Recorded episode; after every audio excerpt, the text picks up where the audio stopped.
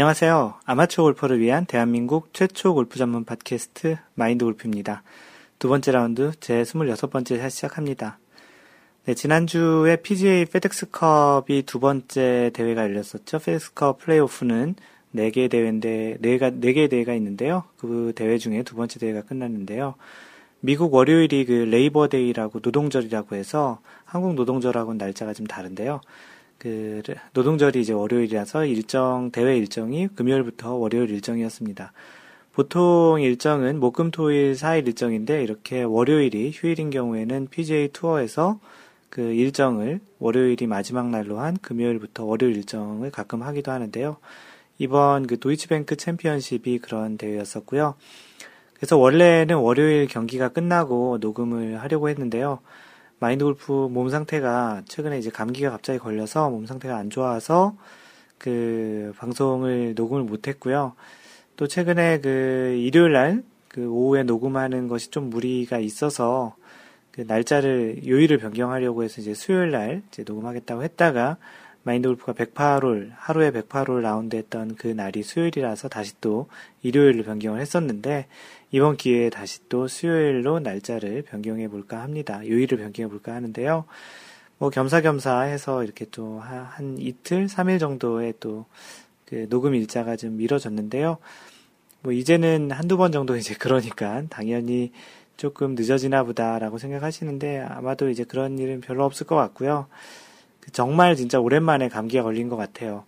그 골프를 좋아하고 운동을 최소한 한 일주일에 한두 번 정도의 라운드를 하기 때문에도 그렇고 뭐 최근에는 거의 한 3개월 정도 하루도 빠지지 않고 아침에 이제 운동을 하고 있는데 근데 갑자기 그 에어컨을 그 강하게 쐬서 그랬는지 그날 좀 감기가 걸렸는데 다행히 감기는 하루 정도만 그 지속이 되고 지금은 거의 다 나은 상태입니다.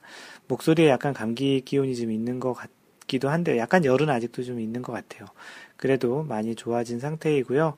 정말 그날은 녹음하기가 정말 힘들 정도로 좀, 좀 힘들었었습니다. 다행히 좀 빨리 나와서 다행이었고요.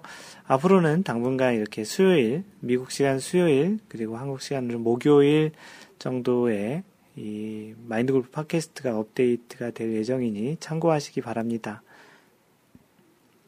네, 지난주에 또 그리고 이제 캘리포니아에서 모임이라고 얘기하기엔 좀 그런데요. 지난번에 앤디님을 한번 만났었다고 했는데, 이번에도 그 모임이라고 얘기하기 뭐한 만남을 가졌었습니다.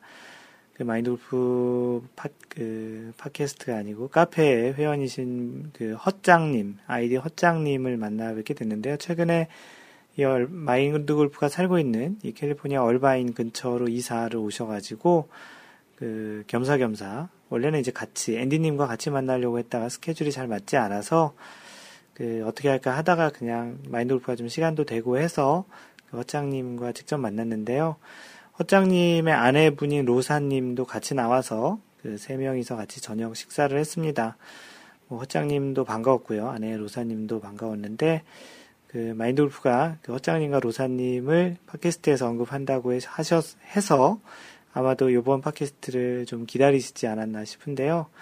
허장님, 로사님 만나서 반가웠고요. 앞으로는 마인드 골프가 9월부터는 그 이번 달부터 그 캘리포니아 정기 모임을 최소한 한 달에 한 번 정도는 할까 합니다. 라운드가 될 수도 있고 아니면 뭐 간단한 뭐 저녁이나 아니면 그뭐 커피 마시는 자리가 될 수도 있는데 이번 기회로 이제 9월부터는 캘리포니아에서 정기 모임을 할 예정입니다.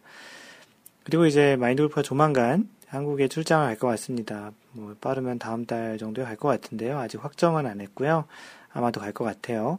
그래서 이제 그 모임을 이제 한국에서 이제 또 작년에 9월, 작년에는 9월 17일이었던 걸로 기억이 나는데 그때 첫 정기, 그 정기 모임은 아니죠. 첫 마인드 골프 모임을 한국에서 했, 었는데 이번에도 그 모임을 지금 날짜가 정해지면 공지를 하고 하려고 합니다. 그래서 이제 그때도 이제 모임을 당연히 하고요. 이번에는 좀 시간이 되고 장소가 그 섭외가 되면 라운드도 할 시간을 한번 가져볼까 하는데요. 많은 분들이 좀 참석하길 좀 바라겠고요. 그리고 앞으로 마인드 골프가 없더라도 한국에서 이런 정기 모임을 할 수 있는 그런 이야기들을 모여이신 분들 위주로 한번 얘기를 한번 해볼까 합니다. 그래서 어떤 형태로 모임을 계속 하는 게 좋을지 마인드 골프가 꼭 있어야 모임을 하는 건 아니니까 그런 모임을 좀 갖는 것도 좋을 것 같아서 그런 이야기들도 한번 해볼까 합니다. 이런 모임에 대한 이야기에 대한 업데이트 간단히 해드렸고요. 또 지난주에는 마인드 골프가 컨설팅하고 있는 회사의 그 골프 앱 테스트 차원에서 이제 라운드를 한번 다녀왔습니다. 그 앱은 라운드 하면서 스코어 기록도 하고 각종 스코어 기록뿐만 아니고 그 재밌는 또 신선한 기능들이 있는 그런 앱인데요. 조만간 오픈할 예정인데 그거를 베타 테스트 하는 차원에서 그, 그 회사에 그 개발하신 분과 같이 이제 라운드를 했습니다. 그래서 이제 SNS에다가 페이스북, 트위터에 마인드 골프가 일하러 골프장 간다고 그 장난스럽게 썼더니 많은 분들이 굉장히 많이 부러워하셨습니다. 골프를 좋아하시는 분들께서는 당연하게 골프장을 일하러 간다고 하면 당연히 좋아하겠죠. 물론 골프장 가서 일을 진짜 골프 치는 거 말고 다른 일을 하면 좀 괴로울 수 있겠지만 라운드를 하면서 일을 한다면 누구나가 또 이렇게 골프를 좋아하시는 분들은 선망으로 하고 있는 그런 일이 아닐까 싶기도 하는 차원에서 약간 장난스럽게 일하러 골프장 간다고 올렸는데 많은 분들이 예상대로 부러워하셨습니다. 뭐 라운드 하는 것도 재밌었지만 그 새로운 앱을 또 테스트하고 또 테스트하는 와중에 또 버그도 발견하기도 해서 좀 재밌었는데요. 조만간 이제 오픈하게 되면 대대적으로 또 마인드 골프가 이 팟캐스트 또는 이제 뭐 페이스북, 트위터 그리고 뭐 카페를 통해서 또 마인드 골프의 블로그를 통해서도 대대적으로 알릴 예정이니까 많이들 사용해 주셨으면 좋겠고요. 또 그냥 광고가 아닌 마인드 골프의 의견과 아이디어가 많이 담겨져 있는 그런 앱이기 때문에 마인드 골프의 또 제품이라고 또 얘기할 수 있는 그런 성격이기 때문에 마인드 골프가 많이 알릴 예정입니다. 뭐 많이들 사용해 주시면 좋겠고 또 마인드 골프 그런 카페나 이런 팬들과도 같이 어떤 형태로 이렇게 소통할 수 있는 그런 앱이 될 수도 있기 때문에 굉장히 좀 기대가 되고요. 이제 본격적인 모습이 드러나면 마인드 골프가 다시 알려드리도록 하겠습니다. PGA와 LPGA에 있었던 그 소식을 업데이트 하겠습니다. PGA에서는 어, 언급했듯이 페덱스컵 그 두 번째 대회인 도이치뱅크 챔피언십이 있었는데요. 그 플레이오프에서는 일반 대회와는 달리 2,500점, 우승자에게 2,500점을 주는 그런 포인트 제도입니다. 일반 대회 같은 경우는 포인트가 500점인데 그 2,500점을 주니 이제 순위가 굉장히 자주 바뀌게 되는 그런 구조죠. 그래서 페덱스, 페덱스컵 포인트는 플레이오프가 4개 대회가 있는데 지금은 이제 두 번째 대회고요. 첫 번째 대회는 그 정규 투어에서 그 포인트 누적 125위까지가 진출을 하고 이번 주에 있었던 도이치뱅크 챔피언십은 두 번째 대회라서 그 첫 번째 대회까지 끝난 누적 포인트 랭킹 상위 100위까지만 진출을 하는 대회였습니다. 한국 선수로는 그 배상문과 최경주 선수가 남아서 계속 그 진행을 했었고요. 이번 대회에서는 그 우승을 헨릭 스탠슨 선수가 우승을 했습니다. 헨릭 스탠슨 선수는 이번 대회 우승을 하면서 페덱스컵 포인트 랭킹 1위 자리로 올라왔습니다. 굉장히 많은 그 순위를 올렸는데요. 그동안 1위를 유지하고 있었던 타이거 우즈가 2위로 내려왔고요. 그 타이거 우즈는 그 공동 65위 정도로 아주 저조한 그 순위로 마감을 하면서 1위 자리를 내놓았는데 현재 1위와 2위의 그 포인트 차이는 14점 정도밖에 차이가 안 납니다. 우승하면은 주는 포인트가 2,500점에 비하면 굉장히 그 차이가 없고요. 현재 1위부터 10위 정도 차이가 2,000점 이내의 포인트 차이기 때문에 대회 한 번에서도 뭐 언제든지 10위권에 있는 선수가 1위로 올라올 수 있는 그런 그, 그 포인트 차이 정도를 유지하고 있습니다. 페덱스컵 플레이오프에서는 그렇게 점수 차이가 그 우승자에게 주는 점수 포인트가 크기 때문에 언제든지 이제 우승자가 바뀔 수 있는 그런 약간의 뭐 보는 사람으로 그 입장에서 보면은 굉장히 좀 재미의 요소가 좀 있죠. 그리고 3라운드는 사실은 그 요번 이제 다음에 이제 진행할 BMW 챔피언십 그 페덱스컵 플레이오프 3라운드는 누적 포인트 랭킹 상위 70위까지만 진출을 합니다. 3라, 그 2라운드의 결과에서 배상무는 67위로 간신히 진출을 하게 됐고요. 최경주는 73위로 아깝게 탈락을 했습니다. 마지막 18번 홀에서 그 보기를 하지 않고 파만 했어도 아마도 진출할 수 있는 그런 순위가 되지 않았나 싶은데요. 좀 아쉽고요. 일단은 한국 선수 중에는 3라운드 BMW 챔피언십에 진출한 배상무 선수가 유일한 선수니 배상무 선수에게 또 4라운드 그 30위까지만 진출한 4라운드에 진출할 수 있는 그런 기회가 있기를 바라겠습니다. 그 세 번째 대회인 BMW 챔피언십은 이번 주에 대회를 한 주 그 뛰어오고 어, 월요일 날 경기가 끝났기 때문에 아마 더더욱 그런 것 같습니다. 다음 주인 12일에 9월 12일에 이제 진행을 하게 됩니다. 그래서 이번 주에는 그 페덱스컵 플레이오프 대회가 없고요. 다음 주에 그 세 번째 대회인 BMW 챔피언십이 진행을 한다는 소식을 전해드리고요. LPGA에서는 세이프웨이 클래식이 지난주에 있었습니다. 수잔 패터슨이 오랜만에 우승을 했고요.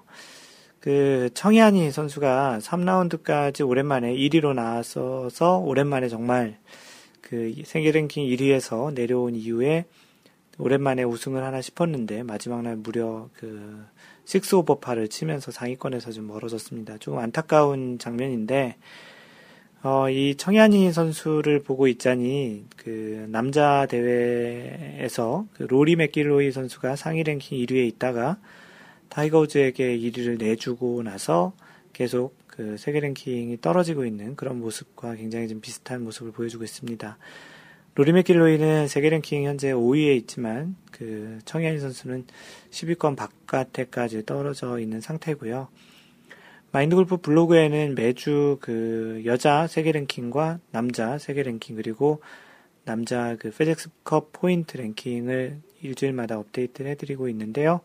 혹시 매주 궁금하신 분들은 마인드골프 블로그 마인드골프.net에 오셔서 그 세계 랭킹 업데이트되는 소식을 보시는 것도 좋을 거라고 생각이 됩니다.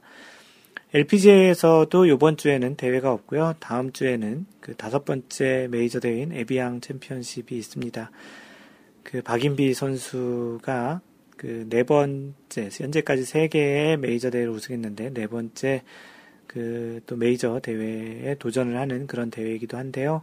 많은 분들이 아마 관심을 갖고 보시는 대회가 되지 않을까 싶습니다. 마인드 골프 카페에서는 그 골프 대회에 우승자 맞추기 이벤트를 하는데 다음 주에는 그 에비앙 챔피언십을 해야 될지 BMW 챔피언십을 해야 될지 약간 좀 고민이 되는 한 주가 될 것 같습니다. 네, 지난번 팟캐스트가 마인드 골프 이 팟캐스트의 100번째 에피소드였다라는 그런 내용을 얘기를 드렸고, 또 마인드 골프가 혼자서 자축을 했던 방송이었던 것 같습니다.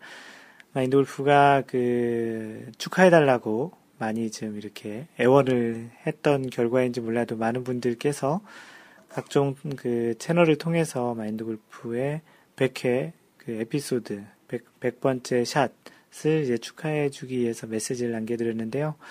조금 내용이 있지만 그 좀 많이 있지만 일일이 좀 읽어드릴까 합니다. 마인드 골프의 또 축하하는 메시지이기도 하지만 또 여러분들이 또 직접 이렇게 써주셨으니 또 고마운 차원에서도 그 읽어드리려고 하고요. 소개를 하려고 하고요. 오늘 방송은 아무래도 또 사연도 많고 또 기간도 길어서 이야기할 내용이 많은데 아마도 한 시간 이상 그 방송이 될 것 같지만 그래도 한번 그 끝까지 잘 들어봐 주셨으면 좋겠습니다. 네, 페이스북으로 강신우님, 네, 드디어 백샷 깨백을 축하드립니다. 항상 잘 듣고 있습니다라고 남겨주셨습니다. 네, 이것도 깨백이라고 표현하신 분들이 꽤 있으세요. 그 깨백이 거꾸로 이거 깨백인데 이거는 뭐 줄여 줄어들 수 없는 그런 깨백입니다. 아 참고로 지금 비행기 지나가는 소리가 들렸는데요. 지금 마인드골프가 녹음하고 있는 곳은 사무실입니다. 사무실 수요일 날 녹음하게 될 경우에는 보통 사무실에 할것 같고요. 비행기 소리가 들리면 마인드골프 팟캐스트를 많이 들으신 분들은 사무실이구나라는 것을 알고 계시겠죠. 얼바인에 있는 John Wayne Airport 근처에 사무실이 있습니다. 어, 최창관님, 어, 팟캐스트 100회 축하드려요. 그동안 수고하셨고요. 앞으로도 쭉 잘 듣겠습니다. 최창관님, 고맙습니다. 그리고 트위터로는 한상규님, 오랜만이신데요. 와, 100회 방송 축하합니다. 요즘 좀 게을렀는데, 밀리는 것 좀, 밀린 것 좀 들어야 되겠습니다. 라고 남겨주셨습니다. 네, 카페에 많은 축하 메시지가 좀 있는데요. 박랑골퍼님, 와우 축하드립니다. 아마추어를 위한 최고의 팟캐스트임이 확실합니다. 앞으로도 좋은 방송 기대하겠습니다. 축하 축하. 해주셨고, 마오이 형님님, 형님님이네요. 시작은 아무나 할 수 있어도 100회를 이어가는 것은 아무나 할 수 없는 일이라 생각합니다. 팟캐스트로 인해 마인드 골프님의 생활에 많은 좋은 변화가 있기를 바랍니다. 덕분에 청취하는 저도 그동안 골프에 대한 이해와 애정이 깊어졌습니다. 네, 마인드 골프도 사실은 마인드 골프가 좋아서 하는 것이 첫 번째죠. 근데 여러분들도 같이 유익하고 좋다고 하시니 이런 것들을 100회씩이나 계속 했던 것 같습니다. 자유세상님 축하합니다. 200회 축하 인사도 기대됩니다. 200회면 앞으로 2년 후인데요. 그때도 뵙길 희망합니다. 주구장창님 아, 축하드립니다. 정말 수고하셨고 이제 2000회를 향하여 고고싱. 200회면은 그 2년인데 2000회면은 20년이네요. 그때까지 살아 있으려나? 살아는 있겠죠. 근데 계속 하고 있으려나 궁금합니다. 주구장창님도 2000회까지 살아 계셔야 해요. 헛장님, 정말 축하드립니다. 첫해 들었을 때가 엊그제 같은데 벌써 100회네요. 앞으로도 잘 부탁드립니다. 헛장님은 직접 그 만나서 또 이런 축하 메시지를 또 따로 들었네요. 이달러님, 축하합니다. 어느덧 팟캐스트계에서는 최고참이 되셨네요. 다시 한번 축하드립니다. 최소한 골프 팟캐스트에서는 제일 처음 했었으니까 그 최고참 맞네요. 찬송 27님, 정말 축하드립니다. 골프와 그 문화에 대한 thought leader. 그 찬송 27님이 호주에 계셔서 영어를 쓰셨는데요. 그 thought leader, 어떠한 그 생각의 리더 역할을 그 사고의 생각, 그 사고 생각, 어떠한 그러한 리더 역할을 훌륭히 하고 계시다고 생각하고 응원합니다. 많은 골퍼들과 동감하는 커뮤니티를 만들어 주셔서 재밌게 활동하고 있고요. 감사드립니다. 카페 활동도 많이 해주셔서 그런 것 같아요. 카페 아직 안 오신 분들은 어, 한번 와보세요. 나름 재밌습니다. 땅 파는 박쥐님, 와우, 축하드립니다. 대단한 정열, 부럽습니다. 그나저나, 지금 첫해 시작하시는 분들은 부담이 되는 숫자일 수도 있겠네요. 그럴 수도 있겠어요. 마인드 골프 팟캐스트 지금 이 이야기를 처음 들으시는 분들은 이게 무슨 축하, 무슨 소개하는데 이렇게 오래 걸리나 하실 텐데, 어, 뭐 이게 좀 지루하신 분들은 skip하고 들으셔도 괜찮을 것 같고요. 처음부터 들으시는 분들은 또 계속 들으시겠다고 하시는 분들 부담이 될 수도 있겠네요. 근데 하나하나씩 들으시면 이게 뭐 시간이 지난다고 내용이 의미가 없는 그런 내용들이 아니기 때문에 하나씩 차분히 들으시면 좋을 것 같습니다. 하얀 노래님, 어찌 보면 깨백이신 거죠? 축하드립니다. 네, 이분도 깨백 하셨다고 하셨는데, 아까 어떤 분이 또 그렇게 얘기하셨죠? 다이길 우주님, 1회부터 100회까지 그 변함없는 항상성이 변수를 상수화낼 수 있는 골프, 아, 마골님의 능력이 아닐까 합니다. 마인드 골프가 골프는 변수를 상수하는 운동이라는 그 멘트에서 뽑아서 얘기하신 것 같은데요. 그래서 언더파도 치시고 거기에 하루에 걸어서 72홀, 카트로 108홀을 도는 골프에 대한 도전과 열정이 있기에 200회, 300회를 기대해 봅니다. 마인드 골프의 모든 글을 잘 팔로우하고 계시는 것 같습니다. 그간 수고 많으셨습니다. 변수가 아닌 상수로 오래오래 같이 해주시길 바랍니다. 마골님 파이팅 그리고 엄청 징그럽게 많이 축하합니다. 네 고맙습니다 다이 교수님 요즘 많은 피드백 주셔서 많은 도움이 되고 있습니다. 용구님 축하드립니다. 감사드리고요. 요새 짬내서 열심히 듣고 있습니다. 네, 고맙습니다. 광교지기님 참으로 수고하셨네요. 앞으로 갈 먼 길 꾸준히 가보자고요. 네. 꾸준히 하는 것은 광교지기님만큼 따라갈 바가 그 힘들겠죠. 하지만 뚜벅뚜벅 열심히 잘 가겠습니다. 올레바이크님, 축하 안 할 거예요. 전 200회 때, 200회 때 할랍니다. 듣고 싶어도 그때까지 참으십시오. 어, 이렇게 축하 메시지를, 생떼를 부리시는 축하 메시지는 처음인데요. 올레바이크님, 200회 때 보자고요 놀다가님, 어, 집에 가서 100회 다운받아 들어야겠습니다. 지금은 다운받아둔 2라운드 네 번째 샷 듣고 있습니다. 미리 축하드리고 모든 골퍼가 배려하는 골프라는 그날까지 잘 부탁드립니다. 네, 놀다가님, 그, 인도네시아에 계시죠? 고맙습니다. 뒷땅갈비님, 지금 다운받아 듣고 있습니다. 100회 감축드립니다. 마골님 덕분에 골프에 대한 안목이 많이 늘었지 싶습니다. 감사드립니다. 어렵지만 보람된 일 하고 계시는 거 아시죠? 네. 마인드 골프도 그렇게 생각하고 있으니까 계속 하는 것 같고요. 뭐 일단은 마인드 골프가 좋아서 하는 거예요. 좋아서 하는데 여러분들도 같이 좋아하시고 또 도움이 되신다니까 더 좀 힘이 나는 것 같습니다. 그 진아님, 아, 이분은 싱가포르에 살고 계시는 걸 알고 있는데, 그 해외에 계신 분들은 제가 따로 한번 이렇게 얘기를 해드리는데, 혹시 지방에 계시는 분들도 얘기를 해드릴까요? 마인드 골프님 최고예요. 감축도 감축드립니다. 깨백, 우리 같이 깨백한 거네요. 아, 이분이 최근에 깨백해서 90다대를 치셨거든요. 마인드 골프는 100개를 지나서 101번째 에피소드 한다고 해서 깨백했다라는 건데요. 그 질방, 질공, 어, 앞으로도 쭉 방송 잘 들었습니다. 어, 처음 알게 된 용어 몇 개 있네요. 급증하는 골프 인구수에 그에 맞는 골프 상식과 골프 용어, 그리고 골프 문화를 바꿔가시는 우리 마인드 골프님, 골프의 끝없는 이야기와 더불어 방송도 계속 해야 되겠죠. 그리고 더, 댓글만 달던 진아의 첫 글이 1위도 어, 파장이 커질 줄 몰랐네요. 방송으로 축하해 주셔서 고맙습니다. 마인드 골프님 원하는 피드백 부응하도록 하겠습니다. 네, 진아님 피드백 많이 달아주세요. 어, 이 글 다음에 피드백도 없으십니다. 예, 농담이고요. 아직 팟캐스트 안 올라와서 그 피드백이 없으신 것 같은데 하여튼 진아님 90타 치셨으니 이제 80타대로 진입하셔야죠. 힘빼토니님 장하다 마골님 해냈다 깨백을 짝짝짝 마골님의 100회 돌파는 천여 명의 마골 회원 모두의 위대한 전진입니다. 200회 돌파 때에는 천만 마골 회원이 축하드릴 것입니다. 어, 말만으로도 아주 고맙습니다. 앤디님, 이분은 캘리포니아에 사시죠? 열정, 100회는 마골님의 열정의 결정체네요. 축하합니다. 네, 고맙습니다. 그, 사막싱구루님, 정말 대단하십니다. 처음 듣기 시작했던 게 사막에서 멘붕 상태로 있을 때였고, 이분이 지금 한국에 계신데, 사막, 사우디아라비아에 계셨거든요. 아마도 보기 플레이를 하면서 어떻게 하면 싱글을 칠 수 있을까 고민했던 시기였던 것 같아요. 그런데 고민을 하면 할수록 연습을 하면 할수록 스코어가 줄어드는 게 아니고 더 늘어나거나 과도한 연습으로 부상을 입거나 하는 시기였었죠. 그런데 마인드 골프의 팟캐스트를 들으면서 골프는 실력에 집착하는 운동이 아니라 즐기는 운동이라는 것을 알게 되었고 또 골프 실력의 큰 부분 중에 하나가 마인드 골프라는 것을 깨닫게 되었죠.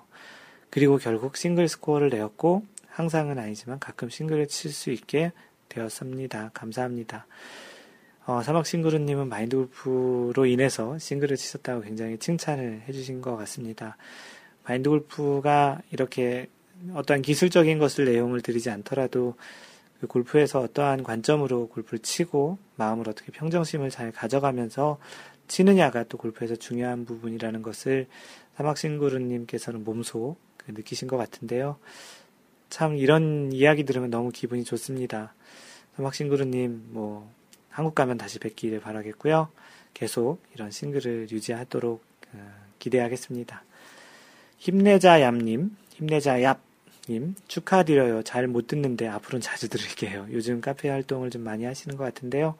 고맙습니다. 굴려라님, 오늘 아침 출근길에 들었습니다. 벌써 100회 축하합니다. 그럼 저도 마골님의 팟캐스트를 100번째 들은 거네요. 마골님도 대단하시지만 저도 대단한 거죠. 맞아요. 이렇게 생각하니까 이 100회를 다 들으시는 분들도 대단하신 것 같습니다. 어떤 방송을 100번씩이나 듣는 것도 마인돌프가 조금 더 어, 힘들겠지만 꾸준히 이렇게 들어주시는 것도 대단한 거 맞습니다. 굴려라님 제대로 된 지적이 맞, 맞고요. 굴려라님도 대단하십니다. 매번 빼먹지 않고 듣고 있습니다. 카페는 돌아가는 내용만 보고 참여를 안 하고 있습니다. 조금 죄송.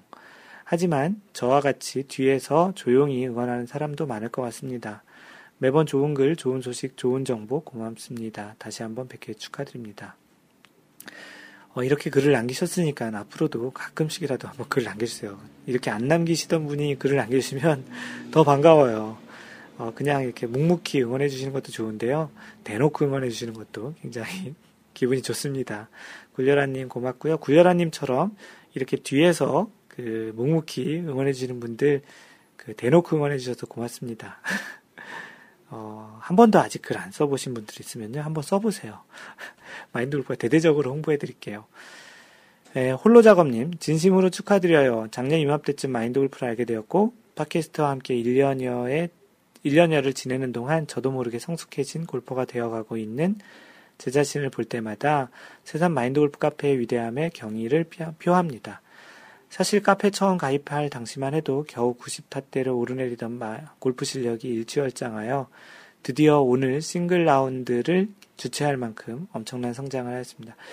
1년 만에 거의 10타, 90타대에서 80타대는 그냥 10타가 아니죠. 이분이 최근에 이글도 하고 싱글도 한 그런 트로피까지 올리신 분이신데요.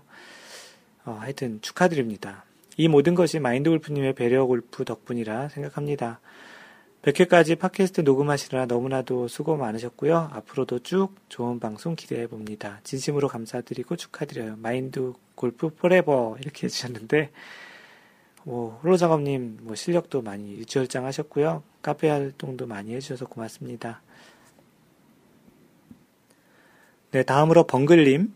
어, 제가 처음 마인드 골프를 접한 게 금년 6월 정도였던 것 같네요. 이것저것 스코어를 줄이기 위한 노력을 하던 중 앞서 이 길을 가신 선배님들은 어떤 생각을 하면서 갈까 하는 생각에 멘탈에 대해 검색하다가 마인드 골프님의 블로그 글을 알게 되었던 것 같네요.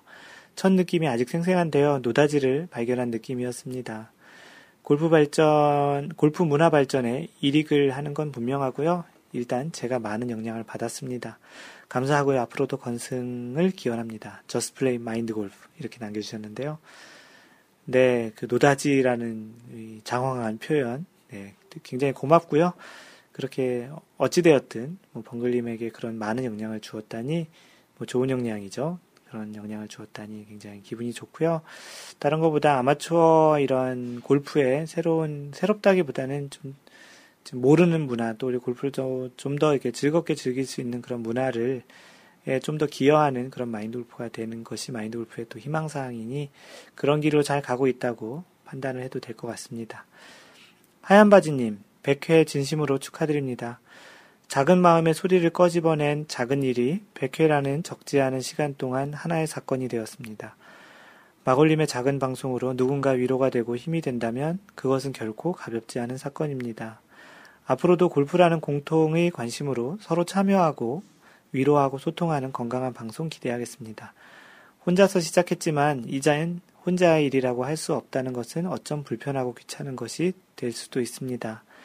하지만 이것이 우리에게 얼마나 가치 있고 소중한 소중해 가는 아 소중해 서로 아 소중한 가는 서로가 아, 소중하다는 것을 서로가 잘 알고 있을 것입니다. 마골님 다시 한번 축하드리고요. 늘 건강하시고 행복한 방송 기대하겠습니다. 하얀 바지 올림. 하얀 바지님께서는 참 글도 잘 써주세요. 똑같은 얘기더라도 약간 감동이 좀 다른 것 같습니다. 한 줄한 줄에 또 무게감도 좀 느껴지는 것 같고요.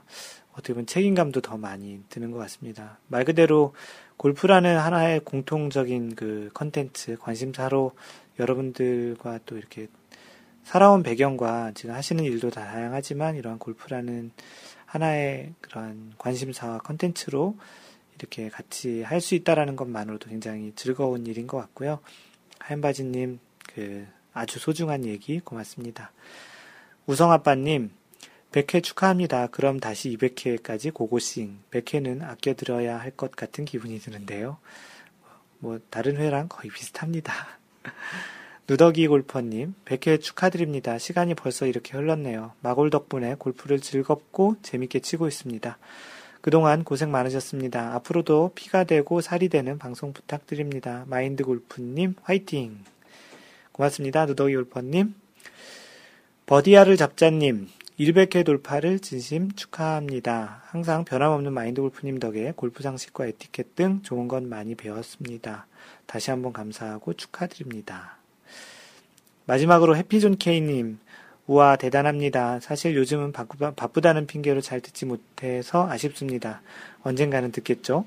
방송과 카페 운영에 너무너무 감사드립니다. 그 열정 앞으로도 계속되길 바랍니다. 뭐, 마인드 골프가 열심히 또 열정을 가지고 하고 있는데, 여러분들의 또 호응이 없다면, 또 이게 계속 가진 못할 것 같아요. 마인드 골프가 팟, 그, 팟캐스트도 그렇고, 카페도 그렇고, 언젠가 혼자 하는 느낌이 든다면 언젠가는 이런 거를 과감히 안 할 생각은 여전히 시작할 때부터 했던 그런 생각입니다. 카페도 그렇고 팟캐스트도 여러분들 이런 피드백이나 어떠한 글이나 반응이 없다면 마인드 골프는 언제든지 그냥 다들 생각이거든요. 그렇기 때문에 여러분들과 같이 하는 것이 굉장히 중요하고요. 이렇게 많은 축하 메시지, 평상시보다는 일부러 이렇게 메시지를 남겨주신 여러분들께 굉장히 고맙고요. 마인드 골프가 뭐 전에 약간 좀 앙탈을 부리듯이 좀 이렇게 애원하듯이 메시지 남겨달라고 해서 그런지 더 많이 남겨주셨는데 뭐 어찌되었든 굉장히 좀 그 마인드 골프에게 그 큰 힘이 되는 그런 메시지였고요. 어느 하나 참 그 빼먹을 수 없고 기억을 꼭 해야 할 그런 그런 축하 메시지였던 것 같습니다. 시간이 좀 길게 축하 메시지를 좀 읽었는데요. 이 메시지를 보내지 않으신 분들 또는 이 팟캐스트를 처음 들으시는 분들에게는 굉장히 좀 지루한 시간이었을지 모르겠지만 이렇게 좀 애정을 갖고 남겨주신 분들 또한 마인드 골프에겐 더 소중한 그런 분들이기에 이렇게 시간을 내서 다 읽어드렸습니다. 앞으로도 이러한 메시지는 다 읽어드릴 예정이고요. 뭐 이것으로 일단 100회에 대한 축하 메시지의 인사는 이걸로 접고 계속 이어가도록 하겠습니다. 네, 카페에 인사글을 올리신 분이 있어서 소개를 하겠습니다. 아이디는 밥숟가락님, 밥, 밥숟가락님이신데, 제목이 1년 만에 가입 인사라고, 가입하신 지 1년이 넘었는데, 이제야 인사를 하신다는 그런 내용이신 것 같습니다. 안녕하세요. 30대 초보자 밥숟가락입니다. 현재는 마인드골프님이 다니셨던 회사에 재직 중입니다. 선배님이시네요. 네, 어떤 회사인지 알 것 같습니다. 어, 벌써 이 카페가 가입, 이 카페에 가입한 지 1년이 다 되어 가네요. 팟캐스트는 작년 6월쯤부터 듣기 시작해서 한 해도 빠짐없이 다 듣고 있습니다. 제 와이프한테도 소개해 줘서 1회부터 듣도록 하고 있습니다. 네. 많이 많이 전파해 주세요. 밥숟가락 님처럼 지금 팟캐스트를 듣고 계신 분들도 주변에 많이 많이 전파를 부탁드립니다.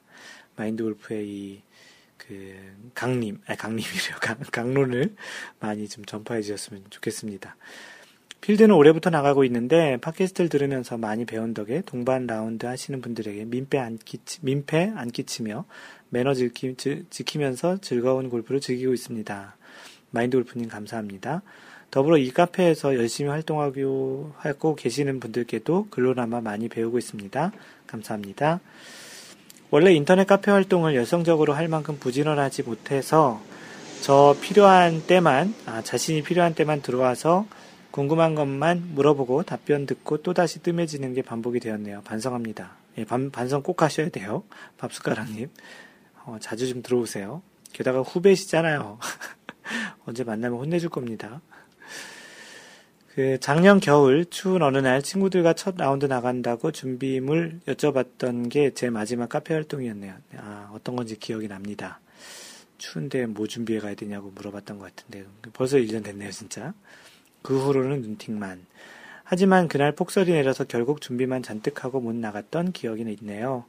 그때 막막, 막막했던 초보자에게 이 카페가 많은 도움이 되었습니다.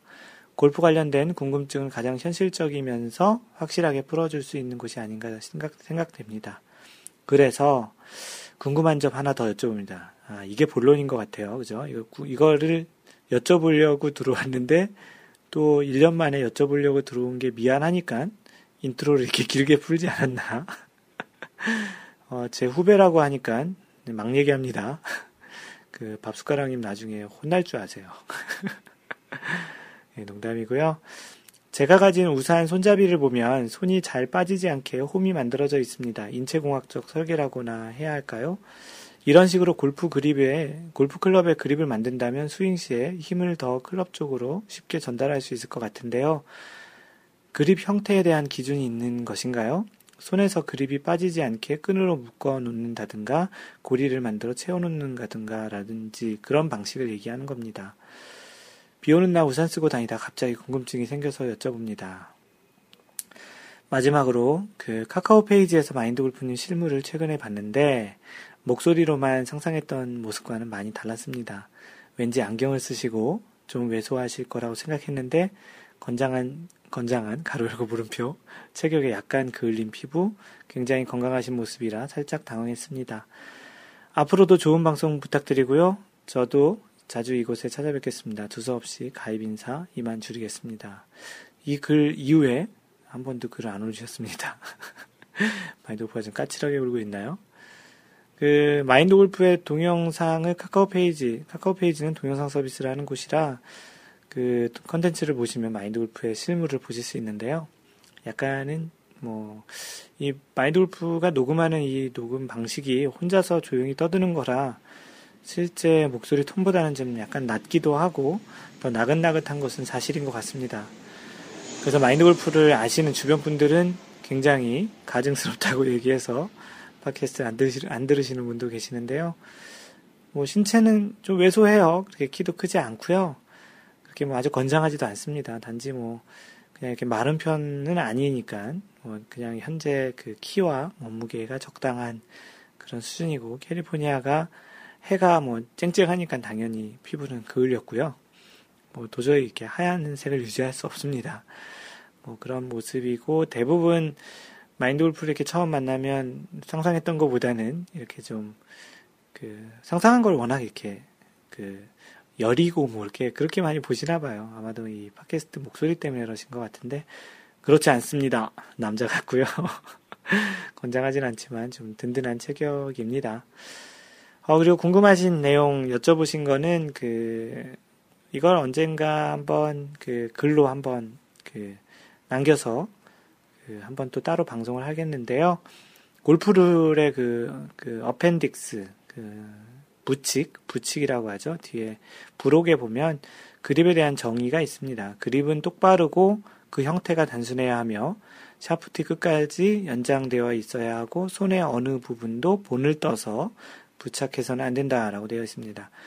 손의 어떤 부분을 본을 떠서 이 부분이 지금 얘기하신 그런 어떠한 틀을 만들어서 하는 부분에 위배되는 것이죠. 그렇기 때문에 당연히 금지되어 있기 때문에 안 됩니다. 보다 자세한 내용은 마인드 골프가 블로그에 골프 상식의 하나의 글로서 쓸까 합니다.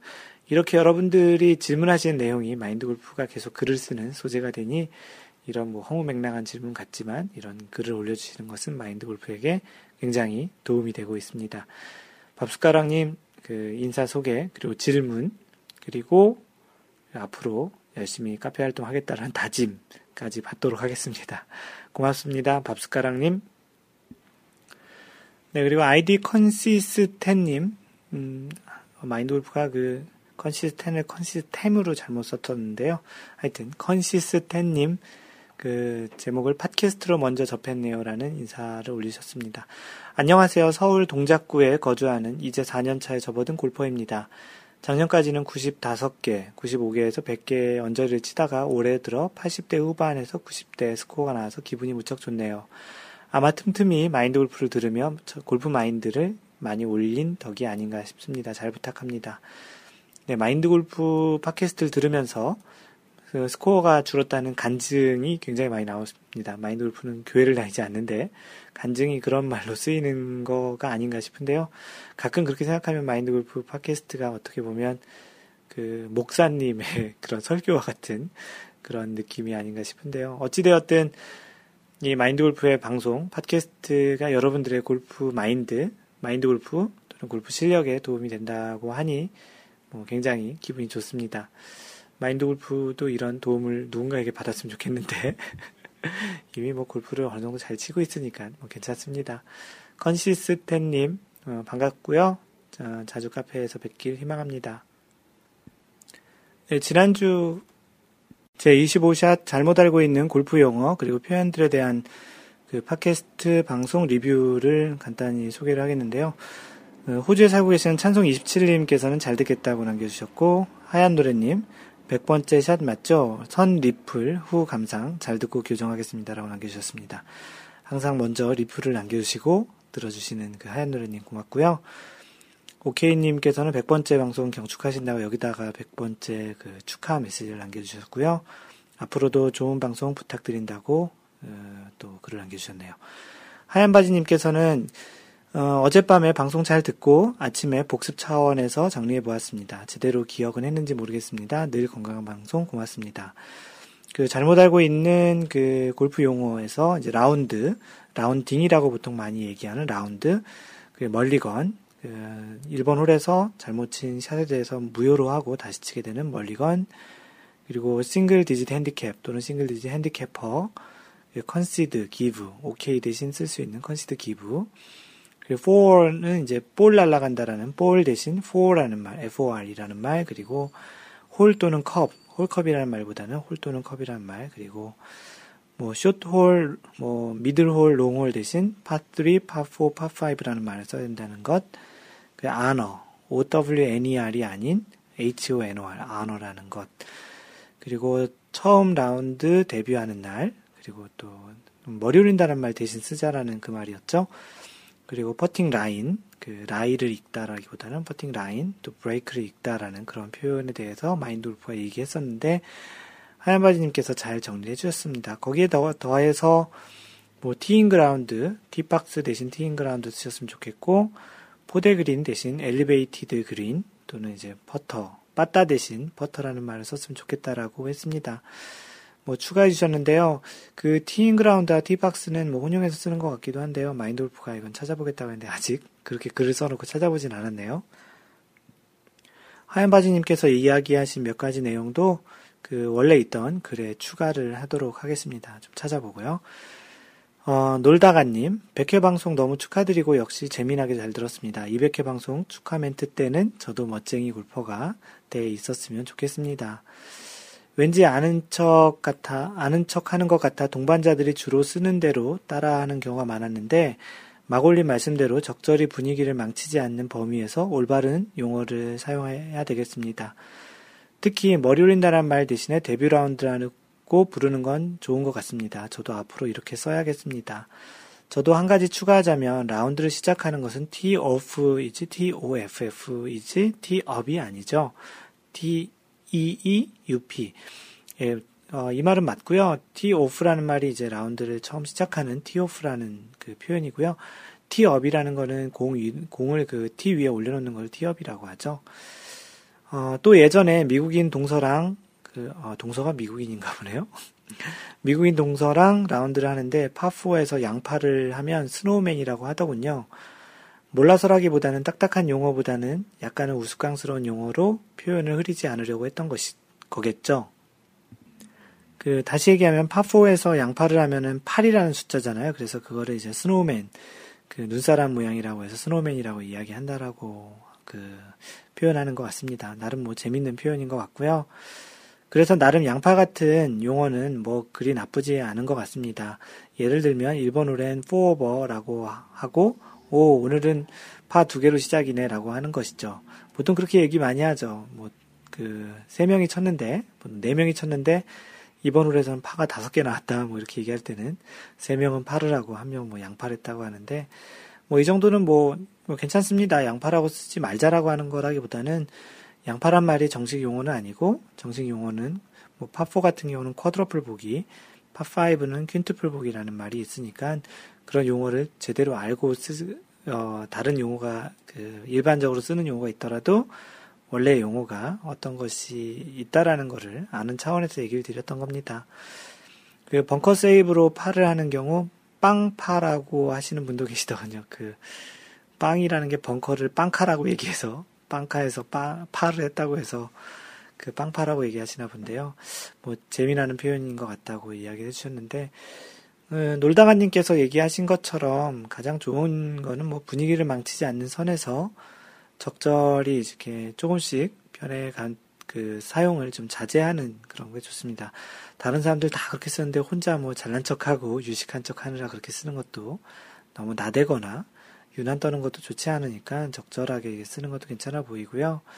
뭐 분위기에 따라서 그리고 또는 이제 그 놀다가님께서 이제 처음 골프를 입문시켜 주시는 분이 있거나 주변에 잘 모르시는 분이 있으면 원래 용어를 이렇게 알려주시는 것도 참 좋다고 생각을 합니다. 네, 조이님께서는 마골과 함께한 골프 이야기 너무 좋아요. 100이라는 숫자 이제 시작이죠. 어, 전 세계 모든 골프장 라운드 한번 하셔야죠. 그럼 샷을 얼마나 해야 되냐면요. 어, 마인드 골프의 가장 큰 소원 중의 하나입니다. 모든 골프장이 아니더라도 전 세계에 있는 다양한 골프장에서 그 골프를 하면서 여생을 보낸다면 굉장히 행복할 것 같고요. 항상 좋은 목소리에 재미있는 골프 이야기 감사하고요. 화이팅 하시길 한국 오면 꼭 번개해요. 네, 마인드 골프가 인트로 얘기한 대로 조만간 그 아마도 10월 달 정도 내에 마인드 골프가 그 한국에 출장으로 갈 것 같고요. 그때 번개를 할 테니 조이님은 꼭 오셔야 합니다. 한국 오면 꼭 번개하라고 하셨으니 꼭 오셔야 합니다. 꼭 할 거니까 꼭 오세요, 조이님. 박랑골퍼님, 개인적으로 홀컵이라는 말을 가장 많이 잘못 사용한 것 같습니다. 좋은 방송 감사합니다. 하나씩 고쳐가겠습니다. 라고 하셨습니다. 네, 홀컵이란 말 많이 쓰죠. 마인드 골프도 가끔 그냥 그 아무 생각 없을 때는 여전히 쓰기도 하는데요. 네, 참 좋은 표현이 그 좋은 그, 그 고치려는 자세인 것 같습니다. 고친다기 표현, 표현하기보다는 조금씩 이제 다른 표현을 쓴다라는 그런 측면을 보시면 더 좋겠죠. 광교지기님, 양파를 눈사람이라고 하는 거 처음 들었는데 참 좋으네요. 네, 위에 얘기하신 놀다가님이 얘기하신 내용을 보고 얘기하신 것 같고요. 써먹어야지 라고 남겨주셨습니다. 저는 담아내기라고 했었어요. 이거 좀 안 좋은 것 같죠. 양파, 차라리 양파가 나을 것 같아요. 담아내기 일본 말이잖아요. 머리에 올린다는 거는 여자 입장이니까요. 남자가 갈 때는 상투 튼다고 할게요. 괜찮은가요? 첫 라운드, 데뷔 라운드 영 임팩트가 없으시다고. 뭐, 사람마다 느끼는 그 느낌과 그런 것들이 다르니까 어, 꼭 관계적인 꼭 그렇게 써야 된다라는 그런 얘기는 아닙니다. 그럼 홀컵은 구멍이라고 써야겠습니다라고 약간 반항 어린 이야기를 쓰신 것 같은데요. 역시 광교지기님 스타일이십니다. 네, 길버트방님, 100회 축하드립니다. 출장 가족여행이 연이어 어, 늦게 들었습니다. 늘 좋은 방송 감사드리고요. 조만간 모임에서 한번 뵙도록 하겠습니다. 네, 이 길버트방님께서는 캘리포니아에 살고 계셔서 마인드골프가 이쪽 캘리포니아 쪽 오픈 모임을 하게 되면 조만간 뵐 것 같고요. 네, 조만간 한번 자리를 마련하겠습니다. 모리사장님, 네, 오늘 방송 들었습니다. 100회 정말 대단한 기록입니다. 항상 마골님의 그 열정, 성실한 배려에 감사드립니다. 한국에서도 번개하고 미국에서도 번개한다고 하는데 언젠가 뵙기를 그 바라신다고 하셨는데 이 모리사랑님께서는 핀란드에 살고 계시거든요. 마인드골프 카페와 마인드골프 팟캐스트 들으시는 분들이 전 세계에 그 각지에 퍼져 계셔서 이렇게 다 같이 모이기엔 너무 힘든 것 같아요. 그래서 모래사장님이 아마도 1, 2년 사이에 한국에 돌아오신다고 하셨던 것 같은데 그때 한국에 오시게 되면 그리고 마인드골프 한국에 가게 되면 그때 한번 뵈면 좋겠는데요. 마인드골프 개인적으로는 모리사장님이 핀란드에 오래 사셔서 마인드골프가 핀란드에 한번 가게 되면 그때 뵈면 참 좋겠습니다. 어찌됐든 모리사장님 한번 뵀으면 좋겠습니다. 고맙습니다. 네, 오늘은 그 100회 특집에 대한, 100회 특집이라고 하면 100회 그 에피소드를 했다라는 것에 대한 그 축하 메시지도 많고, 그 다른 날보다는, 그 다른 에피소드보다는 좀 이런 리뷰 또는 그 글을 남겨주신 분들이 많아서 일일이 그런 이야기들을 설, 그 소개하다 보니까 좀 얘기가 좀 길어지고 있습니다. 뭐, 이 글을 남기시지 않으신 분들 같은 경우는 굉장히 좀 지루하게 느끼실 수도 있겠는데, 음, 좀 참고 들어주시고요. 정 못 참을 것 같으면 앞으로 스킵해서 그 뒤에 있을 그 마인드 골프의 골프 이야기에 대해서 어, 거기서부터 들으셔도 괜찮을 텐데요. 참고 들어보시는 것도 괜찮을 것 같고요. 네, 어찌됐든, 네, 이런 지금 시간으로 방금 전까지 했던 시간으로 좀 이런 그 마인드 골프의 팟캐스트나 그런 글에 대한 리뷰를 소개를 했고요. 지금부터 한 몇 개는 그 여러분들이 올려주신 사연과 글을 소개를 해보도록 하겠습니다. 예, 첫 번째로 광교지기님께서 써주신 아메리카노로 하루 시작이라는 글이신데요. 이 사진으로 그, 그, 그 회사인 것 같은데 그 회사의 책상 위에 그 커피, 커피를 담은 아메리카노 한 잔을 그 올려놓으시고 이제 컴퓨터 앞에 놓고 이제 사진을 찍으신 사진을 첨부했습니다. 거기 컵에다가 마인드 골프라고 이렇게 친절하게 쓰셔가지고 이제 올리신 건데요. 어, 이 내용은 사실은 마인드 골프가 미국에서 그 스타벅스에 가면 그 스타벅스에 가서 주문을 하게 되면 그 사람 이름을 물어보거든요.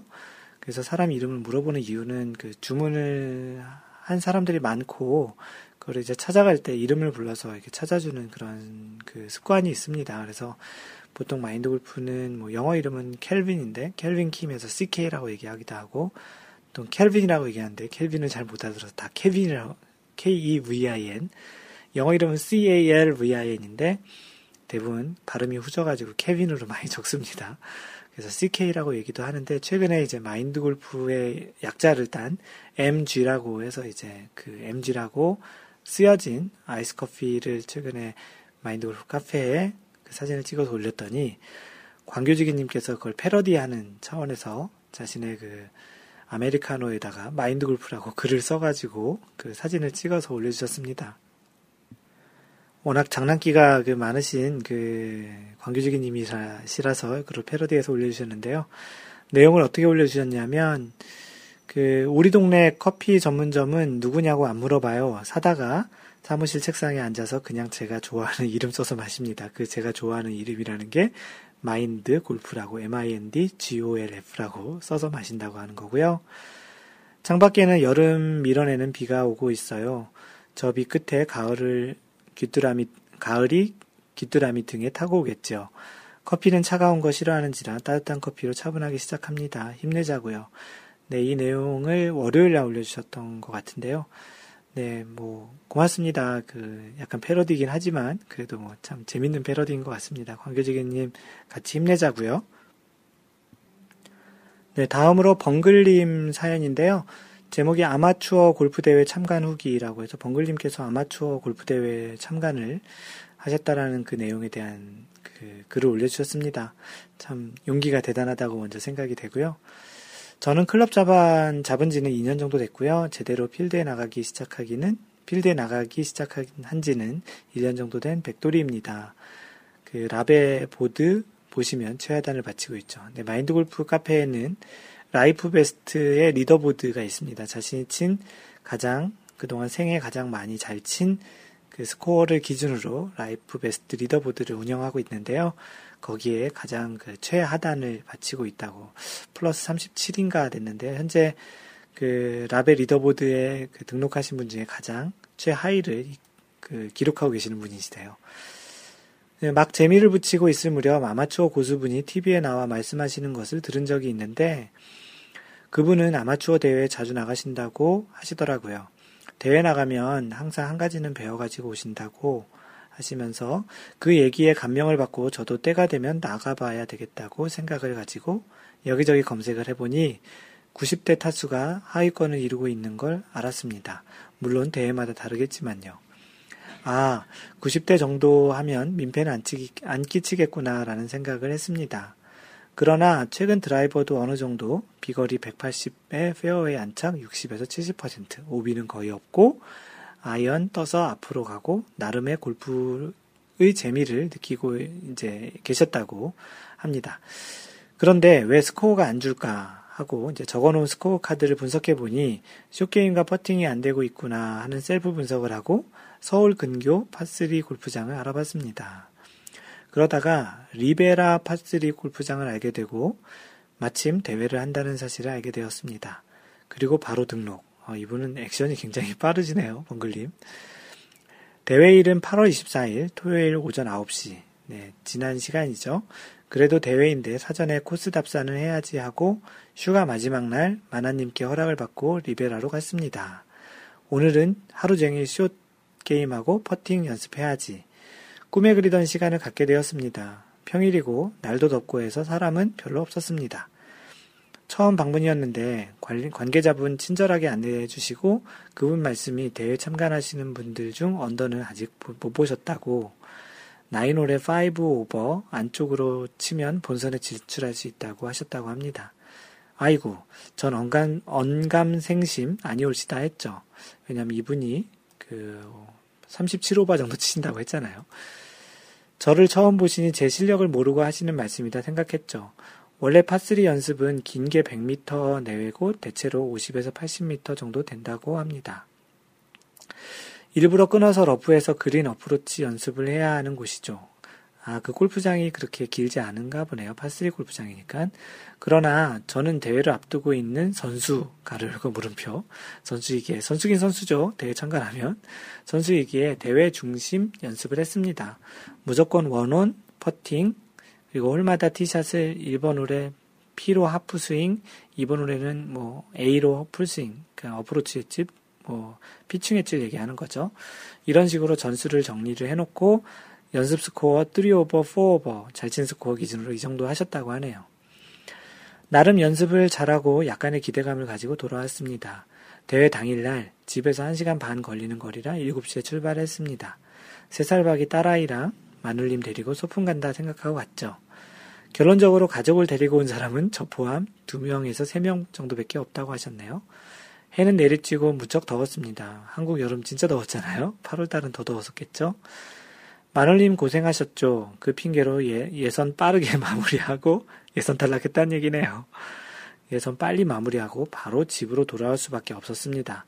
성적은 A로버, 8개 오버 치셨다고 하네요. 이분이 배운 점을 얘기하시는데요. 배운 점은 일전에 마인드 골프님 말씀하신 스코어 카드 그 마커, 그 스코어 카드를 자신이 쓰는 게 아니고 marker가 쓴다고 했었죠. 상대방 자신의 스코어를 기록해 주신 분을 marker라고 또는 scorer라고 얘기했었죠. 그 스코어 카드 마커 그 제출할 때 제가 적은 선수 확인과 사인하고 제출하는 아, 아 제가 적은 선수에 대한 그, 그 스코어에 대한 그 선수가 확인을 하는 것과 사인하고 제출하는 TV에서 많이 보았던 그런 것들을 이제 직접 해보셨다고 합니다. 그리고 이제 concede 없이 아무리 짧더라도 끝까지 홀아웃 하는 것, 그리고 1m 안 되는 퍼팅 못 넣었을, 못 넣었을 때 그런 좀 좌절하는 그런 기분을 느껴봤다고 합니다. 나름 좀 많이 느껴보신 것 같네요. 마인드 골프도 그 티칭 프로 시험 볼 때 20cm 퍼팅을 한번 놓친 적이 있었거든요. 아, 정말 일반적인 상황에선 보통 그 concede 또는 오케이 많이 받잖아요.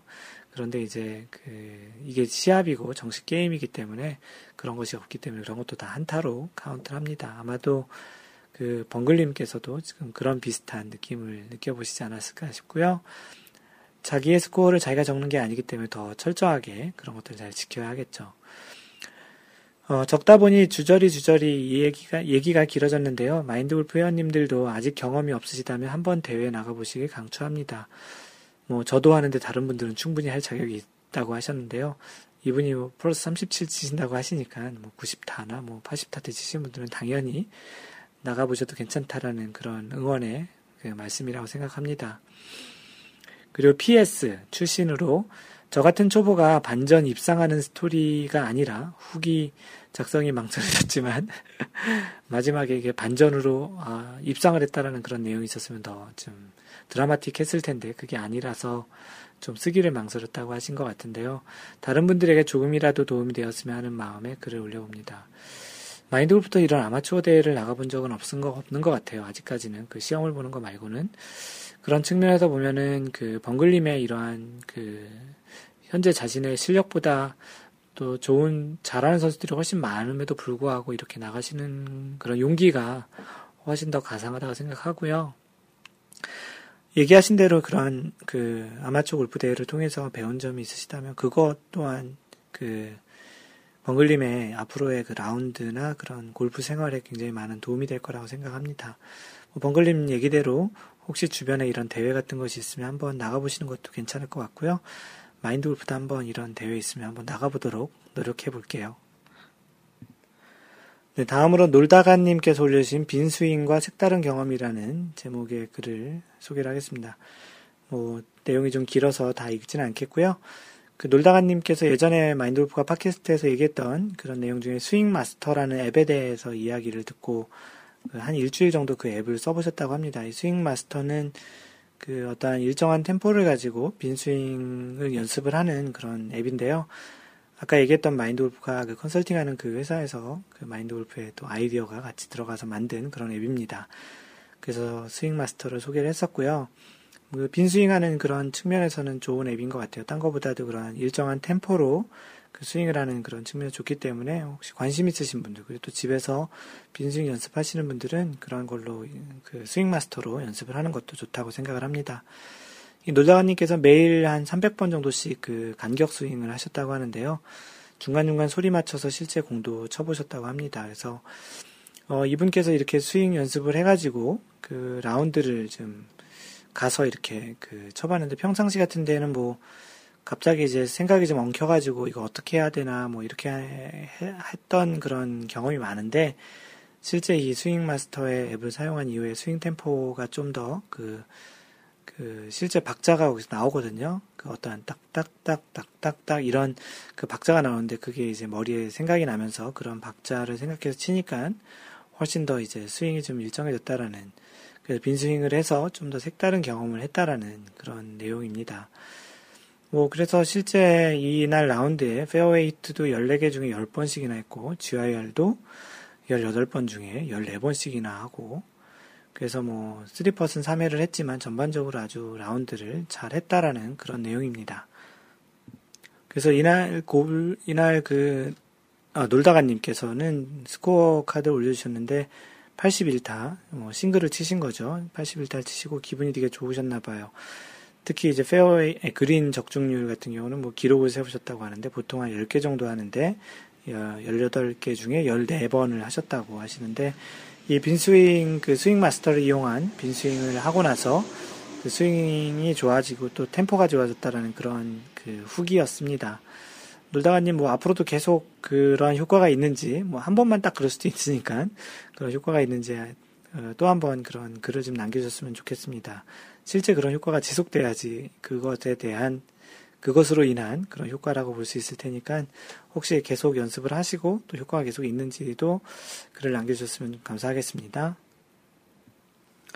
네, 다음으로 마인드 골프가 그 카페에 그 나만의 어처구니 없는 샷이라는 내용으로 이런 경험들이 있었는지 그 어디 그 유튜브를 보다가 그 동영상에 자신이 드라이버로 친 샷에 자신이 맞는 그런 어처구니 없는 그런 동영상을 마인드 골프가 하나 구경을 해가지고 그 내용을 그 동영상을 그, 구, 그 공개했었는데요. 그 내용을 보다 보니까 혹시 이런 비슷한 자신만의 좀 어처구니 없는 그런 샷이 있었을지 몰라서 그런 것들을 한번 이야기해보자라고 토론방에 글을 하나 올렸었습니다. 여러분들이 그런 그 남겨주신 글들을 한번 보면 앤디님께서는 blue blue에서 친 티샷이 white 옆에 놓인 divot 그 divot mix라고 하죠. divot을 복구하는 그 모래 상자를 맞추고 되돌아와서 second shot을 티샷보다 먼 곳에서 쳤다고 하네요. 어, topping이 돼가지고 그 날아가서 그 white tee 옆에 있는 divot mix 그 박스에 맞아갖고 뒤로 왔다라는. 그랬더니 하얀 노래님께서는 홀부터 재면은 longest라고 또 글을 댓글을 남겨주셨고요. 그 하얀 노래님께서는 티, 티샷으로 우리 팀 카트 맞추기. 근데 이게 앞에 있으면은 뭐 shank나 그 클럽의 앞쪽에 맞으면 가능할 텐데 이게 카트가 어드레스 기준으로 등 뒤에 있었다고 합니다. 그런데 그 등 뒤에 있는 카트를 맞추셨다고 하는데 참 대단한 그런 샷이었, 샷이었을 것 같습니다.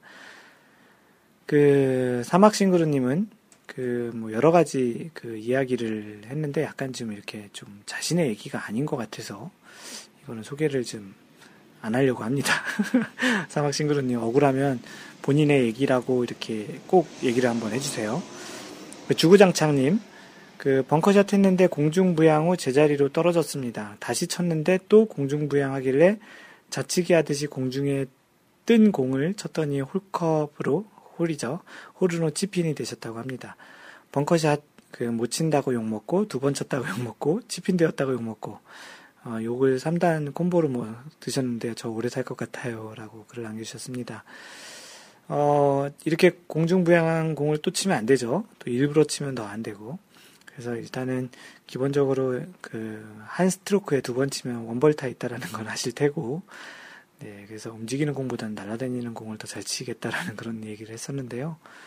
뭐, 그것도 제주이시네요. 날아가는 공을 또 치실 수 있는. 가끔 그 선수들 중에 그 저글링이라고 하죠. 이렇게 공을 튕기는, 그 튕기다가 이렇게 다시 떨어지는 공을 이렇게 쳐서 날리는 그런 기술을 있긴 하는데, 오히려 그런 쪽 기술로 해서 이제 좀, 그, 약간 묘기 부리든 그런 쪽으로 해보시는 게 어떨까 싶습니다.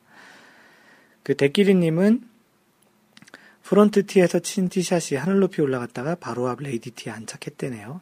저 말고 동반자가 친 티샷입니다. 라고 했는데, 어, 혹시 본인이 친 티샷을 동반자가 친 티샷처럼 올리신 건 아니신지. 어쨌든 참, 가끔 그렇게 그 티를 약간 높게 꼽으면 그렇게 이제 굉장히 하늘 높이 뜨는 샷이 나타나기도 하죠. 근데 그렇게까지 아주 높이 떴다가 어떤 경우는 뭐 제자리에 떨어진다는 사람도 있었다는데 직접 본 적은 없고요. 네, 참 신기한 그런 샷이긴 합니다. 네, 그리고 주구장창님이 또다시 써준 사연은 그 white tee에서 티샷 했는데 tee box 맞고 blue tee로 올라가더군요. 오비, 오비 아니고 해저드도 아니고 해서 mulligan도 안 주고 그래서 second shot을 그대로 그곳에 쳤다고 하는데 참 다양한 재주가 있으시네요. 그 광교지기님은 해저드 건너는 파3인데 해저드 중앙에 공 떨어지는 거 보고 제길슨 제길슨 그 욕을 욕을 제길슨이라고 하셨는데요. 제길슨 제길슨 하면서 해저드 너머에 있는 해저드 티에 가보니 물에 빠졌던 공이 있더라고요. 물수제비로 넘어왔나 봐요. 가끔 물에 빠지는 공이 그렇게 물수제비를 떠서 이렇게 다시 그 잔디로 또는 이제 그린으로 올라오는 그런 경우도 있는데 마스터즈 대회 보면은 일부러 그 물을 튀기게 쳐가지고 그 공을 그 파3 그 그린에 올리는 그런 묘기를 하는 홀이 있습니다. 파3 컨테스트에서 그 그런 그 대회 중에 어떤 분은 그렇게 물을 튀겨서 홀인원 했던 역사적인 또 장면도 있기도 한데요. 뭐 그것도 일부러 할 수 있으면 그것도 재주죠.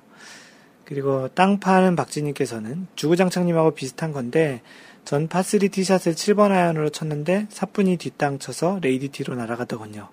네, 거기서 다시 쳤습니다. 하지만 결과는 10점 만점의 퐁당. 또 물에 빠지셨나 보네요. 어차피 물에 들어갈 공이었나 봅니다. 네, 놀다가님께서는 그 곰곰이 생각해봐도 그다지 극적인 샷은 아직 없었던 것 같습니다. 사실 극적인 샷보다는 황당한 샷이 얘기했던 거죠. 파5에서 유틸리티로 친 세컨샷이 피레침 기둥을 맞고 뒤로 간, 아, 아, 피뢰침 기둥을 맞고 뒤로 간 정도였던 것 같습니다. 누구처럼 야자나무에 올라가거나 하는 샷은 아직 못 해봤네요. 얼마 전에 green side에서 chip shot한 동반자의 공이 제 공을 맞고 거의 hole in 될 뻔한 적이 있었습니다. 이것도 들어갔어야 더 극적일 텐데 라고 글을 남겨주셨는데요. 뭐 가끔 극적인 샷을 할 때는 우리도 다 그런 생각을 하죠. 심지어 타이거 우즈도 이런 샷은 못칠 거라는 약간 그런 샷 생각을 하기도 하는데 뭐 언젠가 또 그런 진짜 어처구니 없는 샷 말고 극적인 샷은 하면 굉장히 기분이 좋을 것 같습니다. 찬송 27님은 저는 드라마틱한 건 별로 없지만 요즘 페어웨이 안, 안착률, 안착률이 아닌 확률이 되게 높아서 페어웨이에 안 떨어진다는 말을 굉장히 어렵게 하셨네요. 호주에 사셔서 한국말을 좀 까먹으셨는지 아니면 웃기려고 하신 건지 페어웨이 안 안착률이 굉장히 높아서 나무 사이로 빼내는 샷 비중이 높다 보니 나무 기둥 맞고 뒤로 가는 건 예사고 위로 나와 있는 그 일부러 맞추기도 힘든 줄기 맞추기 등이 있다고 하시는데 꼭 그런 샷은 일부러 맞추려고 해도 참 잘 안 맞는 건데 피하려고 하면 잘 맞죠. 그 이렇게 그 찬송 27님처럼 페어웨이를 너무 아끼시는 분들이 좀 많이 계세요. 헛장님, 저도 생각났습니다. 세컨샷이 나무 위에 맞아서, 맞아서 찾으러 갔는데 아무 데도 없더라고요. 알고 보니 나무가지 사이에 살포시 앉아 있더라고요. 어, 이런 경우들이 종종 있죠. 나무 위에 걸린 공, 그런 또 룰을 따르시면 되는데, 일단은 자기 공인지 확인을 먼저 해야 합니다. 그리고 만약에 자기 공이 아니면 다시 원위치 가서 쳐야 되고요. 만약 자신의 공이 맞다고 확인되면 unplayable ball을 선언하고 주변에서 드롭을 하고 치시면 됩니다. 간단한 또 그 골프 상식이었고요. 그 벙글님께서는 아직 구력이 짧아 그리 드라마틱한 샷은 없었는데요.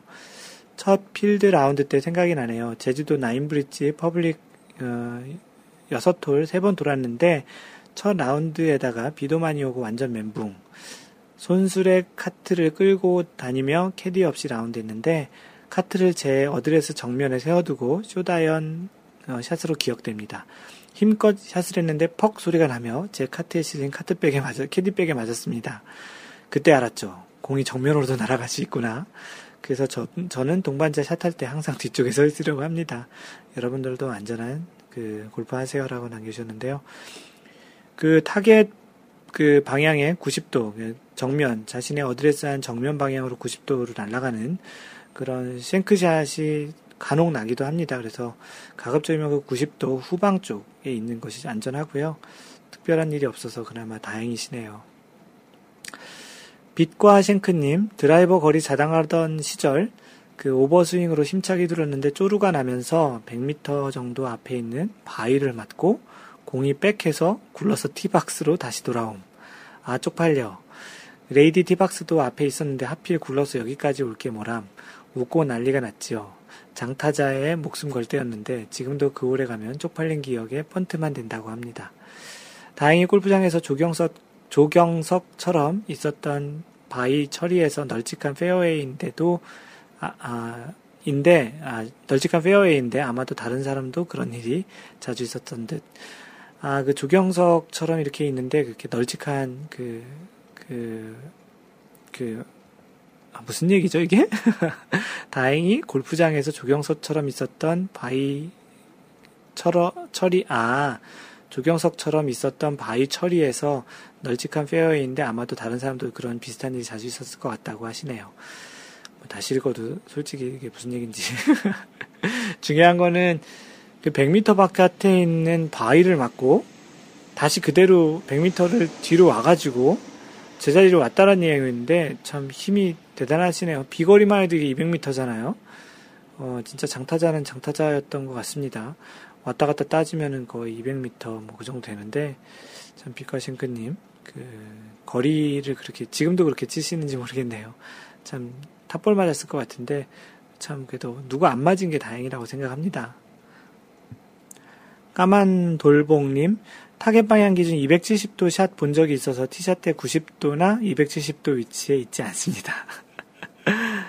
뭐 이게 270도가 등 뒤 쪽을 얘기하시는 건지 뭐 방금 전에 얘기했던 정면 쪽 얘기하신 건지 모르겠는데 아까 그 하얀 노래님 얘기로 봐도 등 뒤쪽으로도 공이 날아간다라는 거 보니까 가장 안전한 지역은 뒤쪽이네요. 근데 뒤쪽도 앞에 무슨 지형지물을 맞고 뒤로 날아올 수 있는 거니까 어느 곳이든지 좀 안전한 곳이 없는 것 같네요. 가장 중요한 거는 다른 사람 티샷을 할 때 그것을 잘 보고 있는 것도 예의 차원에서도 그리고 안전 차원에서도 중요할 것 같습니다.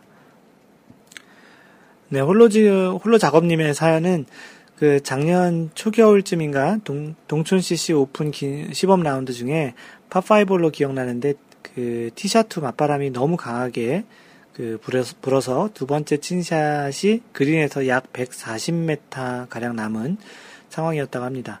정말 서 있기도 힘든 맞바람 속에 그린 앞 해저드를 넘겨야 하는 상황인데 어떤 클럽을 잡을까 고민하다가 3번 아이언으로 친 공이 정말 너무 잘 맞았는데도 불구하고 똑바로 날아가다 해저드를 넘는다 싶었더니 그린 위에 약 20m 상공에서 한참을 멈춘 듯이 있다가 기대 쪽으로 떨어지는 거예요. 그린에 올라가서 확인해 보니 컵에서 그 약 5m 뒤쪽이라고. 보통은 어, 제가 3번 아이언으로 200에서 210m 정도 보내는데 맞바람이 얼마나 강했던지 공이 앞으로 나가지 못하고 하늘에서 잠깐 멈춘 듯하게 보였다고 합니다. 그 모습이 잊혀지지 않는다고 하시는데요. 그 바람이 너무 불면 이렇게 쭉 날아갔다가 심지어는 약간 뒤로도 이렇게 떨어지기도 하죠. 그냥 직선으로 떨어지는 것이 아니고 약간 사선으로 떨어지면 뒤로 오기도 하는데요. 이 홀로저감님 같은 경우에는 대략 한 다섯 여섯 클럽 정도를 더 잡은 거네요. 그래도 그렇게 잘 쳐서 그린에 올렸다니 참 대단하시네요.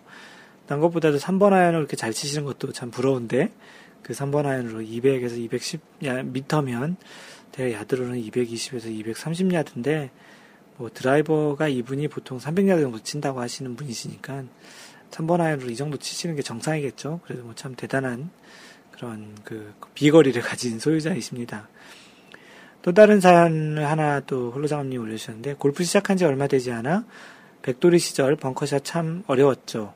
물론 지금도 어렵긴 마찬가지지만 사실 모래 위에 있는 공은 그나마도 보이니까 탈출할 수 있다 치지만 모래 속에 푹 박힌 그 egg fry, fried egg라고 얘기하죠. 정말 치는 법을 모르겠더라고요. 그런데 어디서 들은 건지 모래 속에 묻힌 공은 직접 공을 쳐야 한다는 생각이 나는 거예요. 그래서 힘차게 공을 직접 후려쳤더니 그나마 보이던 공이 어디로 사라졌는지 안 보이는 거예요. 그래서 어떻게 했냐고요? 손으로 모래구덩이 찾아서 이제 공, 파내서 공을 찾았다고 합니다. 원래 그 약간 그렇게 fried egg나 이렇게 많이 파묻혀 있는 공은 그 피니시를 끝까지 하지 않고 그 공을 그냥 down blow로 공을 직접 맞춰서 약간 팔로우 스로를 좀 짧게 하는 형태로 치라고 많이 레슨을 하기도 합니다. 그런 방식으로 쳤는데 공을 직접 맞고 더 밑으로 박혔는지 그 모래구덩이 속에서 이제 공을 찾았다는 사연인데요. 참 재밌는 사연입니다. 그렇게 공을 찾았으니 참 신기하기도 하네요. 보통 이렇게 치면은 어디 날아갔는지 봤을 텐데 그 공이 안 날아가니까 당연히 공이 그 모래구덩이 속에 파묻혔다고 생각했겠죠. 재밌는 사연 고맙습니다. 홀로장업님. 지금까지 녹음했던 그런 어떤 방송보다도 인트로라고 얘기하기에는 좀 그렇지만 어떤 글의 소개와 인도 골프가 이야기하는 그 골프 이야기 바로 전에 소개했던 내용으로는 가장 긴 시간을 할애하지 않았나 싶습니다. 그래도 뭐 100번째 정도 에피소드 축하하는 그런 방송 차원에서는 그 정도 할 만하죠. 어, 어찌됐든 이제 본격적인 마인드 골프가 준비한 그 골프 이야기를 진행을 할 것이고요. 여러분들은 지금 마인드 골프 팟캐스트 2라운드 제 26번째 샷을 듣고 있습니다. 오늘 이야기할 내용의 주제는 그 건질 것이 있는 샷을 하자라는 주제입니다. 뭐 어떤 샷을 하든지 간에 건질 것, 뭔가 그 얻을 만한 것이 있는 그런 샷을 하자라는 주제고요. 어, 공교롭게도 이 주제가 마인드 골프가 썼던 컬럼의 100번째 컬럼의 내용이네요. 뭐 어떻게 보면 지금 101번째 에피소드를 그 팟캐스트 하면서 100번째 컬럼으로 썼던 내용을 소개를 하게 됐는데요. 우리가 그 수많은 골프 라운드를 하면서 단 한 번도 완전히 똑같은 상황에 직면하는 적은 없는 것 같습니다. 마치 바둑이나 장기를 두면서도 우리가 매번 두는 수가 매번 다르죠. 어렸을 때 뭐 부루마블이라는 그런 게임을 해도 어떠한 보드 게임을 하더라도 똑같은 수로 둬서 그 게임을 하는 경우가 없듯이 우리가 라운드를 하더라도 항상 똑같은 상황에 직면하는 경우는 별로 없죠.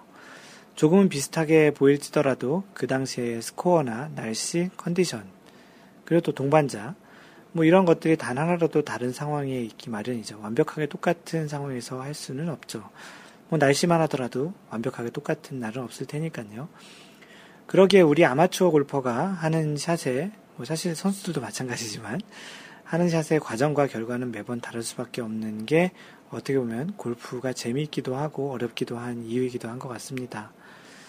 그 드라이버 샷이든 아이언 샷이든 퍼팅을 하는 퍼팅 스트로크를 하든 간에 우리는 매 샷을 할 때마다 어떠한 선택을 하게 되죠. 뭐 드라이버로 칠까? 아니면 대신 뭐 우드나 하이브리드로 칠까? 아니면 물을 넘겨서 칠까? 뭐 또는 벙커에 빠지지 않을까? 빠지지 않을 수 있을까? 퍼팅이 짧으면 안 되는데 또는 뭐 경사를 태워서 칠까? 아니면 강하게 라인을 그대로 보고 칠까? 뭐 이런 등의 많은 생각과 때로는 고민과 이걸로 인해서 스트레스에도 좀 빠지게 되기도 합니다. 우리네 아마추어들이 많이 경험하는 것 중에 하나가 그런 워터 해저드가 바로 앞에 있는 그런 상황인 경우가 좀 있는 것 같아요. 예를 들어서 물을 건너기 위해서 대략 160야드의 캐리, 음, 날아가서 이렇게 넘어가는 걸 캐리라고 하죠. 굴러가는 거 빼고. 그럼 160야드의 캐리, 날아가서 넘어야 하는 거리가 필요한 상황이 있다고 한번 상상을 해보죠. 대부분의 100개 이상을 치시는 골퍼분들에게는 160야드, 그러니까 100m로 따지면 145m 정도 되겠죠. 그 정도의 거리는 부담이 되는 거리임에 틀림없습니다. 100개 이상 정도 치시는 분들에게는. 동일한 거리 파3에서도 그린에 공을 올리기에도 만만치 않은 거리가 되는 경우가 많습니다. 물론 90타 때 초반, 뭐 80타, 70타 치시는 분들은 뭐 쉬운 거리일 수 있겠죠. 그런 거리가 물로 되어 있고 물로 이렇게 구성이 되어 있잖아요. 워터헤저드니까 물로 구성되어 있고 짧아서는 절대 안 되는 상황에 직면한 그런 상황을 한번 상상해 보자라는 거죠. 골프를 잘 하시는 상급자들의 경우에 이런 워터헤저드는 실제로 일반적인 잔디와 다르지 않게 어, 보이죠. 왜냐하면 그 공을 그 물에 빠진다라는 생각을 별로 하지 않기 때문이죠. 각 거리마다 사용할 수 있는 클럽이 존재하고 또는 이제 공을 정확하게 임팩트 하는 것은 너무나도 당연하게 할 수 있는 것이기 때문에 이런 상급자들에게는 정확한 공략 지점을 어디로 하느냐가 관점에서 고민을 하는 거죠. 물에 빠질 거라는 고민보다는 어느 쪽을 공략한다라는 그런 관점이 더 큰 거죠. 그런 면에서는 초보자 또는 중급자들과는 전혀 다른 시각으로 골프장을 바라보고 있는 것을 알 수 있습니다. 이런 관점의 차이로 보면 그 다시 이제 초보 중급자들의 상황으로 다시 이야기를 돌아와서 생각해 보면 대부분의 경우에는 이럴 때 자신의 목표로 하는 지점이나 지점에 대한 공략 또는 샷보다는 일반적으로 워터 해저드에 대한 두려움이 머릿속을 먼저 지배하는 경우가 대다수입니다. 그 상급자와는 조금 다른 시각 관점의 차이인데요. 어, 그렇게 어떻게 하면 공이 물에 빠지지 않을까를 걱정하는 경우가 많게 됩니다. 자신의 스윙에 자신감이 없는 경우에는 이러한 고민과 스트레스가 더 커지고 이러한 긴장과 몸의 생각이 그 몸을 이런가 긴장이 몸을 그 생각 몸과 생각을 훨씬 더 경직하게 만들게 되는 거죠. 사실 자신의 클럽으로 160야드를 넘길 수 있는 클럽이 있다면 그 클럽으로 평소와 동일하게 친다면 그 지역이 워터 해저드 든 아니면 계곡이든 벙커든 상관없이 그 공은 당연히 넘어갈 텐데 많은 아마추어 골퍼들의 경우에 지레 겁을 먹고 어, 평소에 스윙이 아닌 오버스윙, 과한 스윙을 하죠. 또는 임팩트에서 너무 안 넘어갈지 모른다는 생각 때문에 강한 힘을 주게 돼서 샷을 하게 되면서 샷을 망가뜨리는 경우가 좀 많이 있습니다. 소위 얘기하는 연습 스윙은 참 좋은데 실제 스윙에서 전혀 다른 스윙을 하는 그런 경우를 얘기하죠.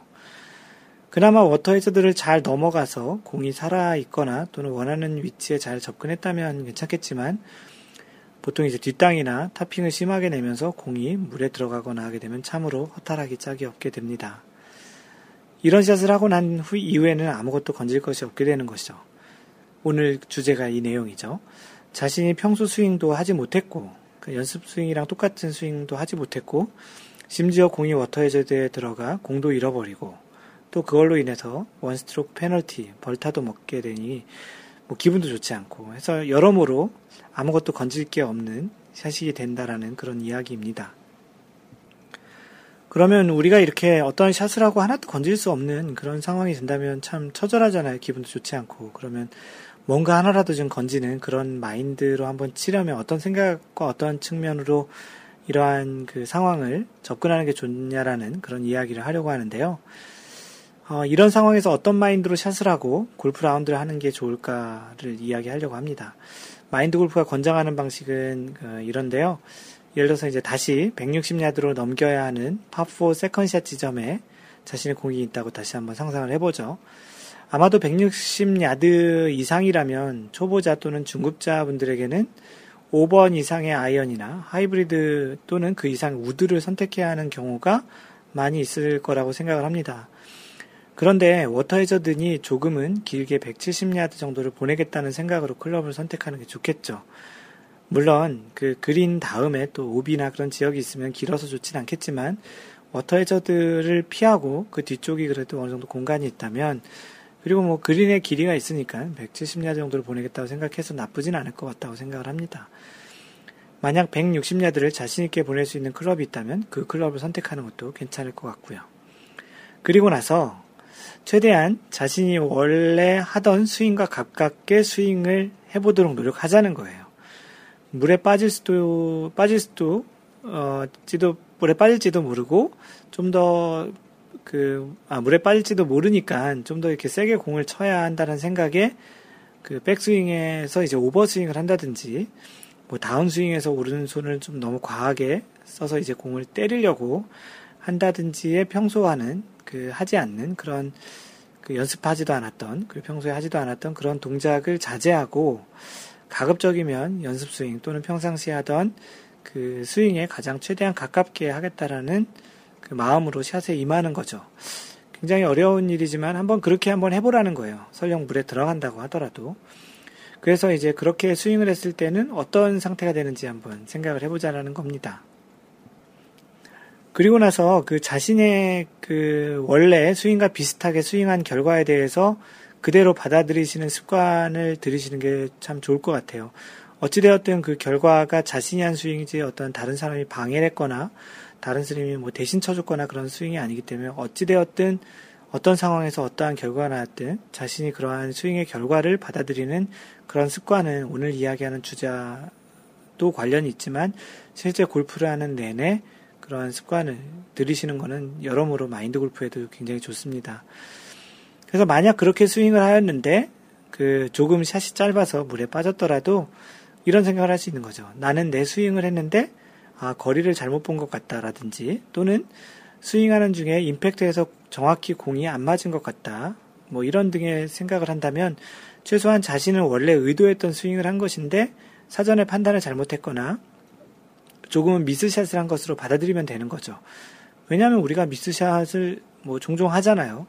특히 이제 초보자나 중급자 이상, 100타 이상 치시는 분들은 미스샷이 굉장히 많으니까 자신이 원래 의도했던 샷을 했지만 미스샷을 했든지 아니면 뭐 잘 쳤는데 거리가 짧았든지 그래서 이제 판단을 잘못했든지 그렇게 받아들이면 된다라는 거죠.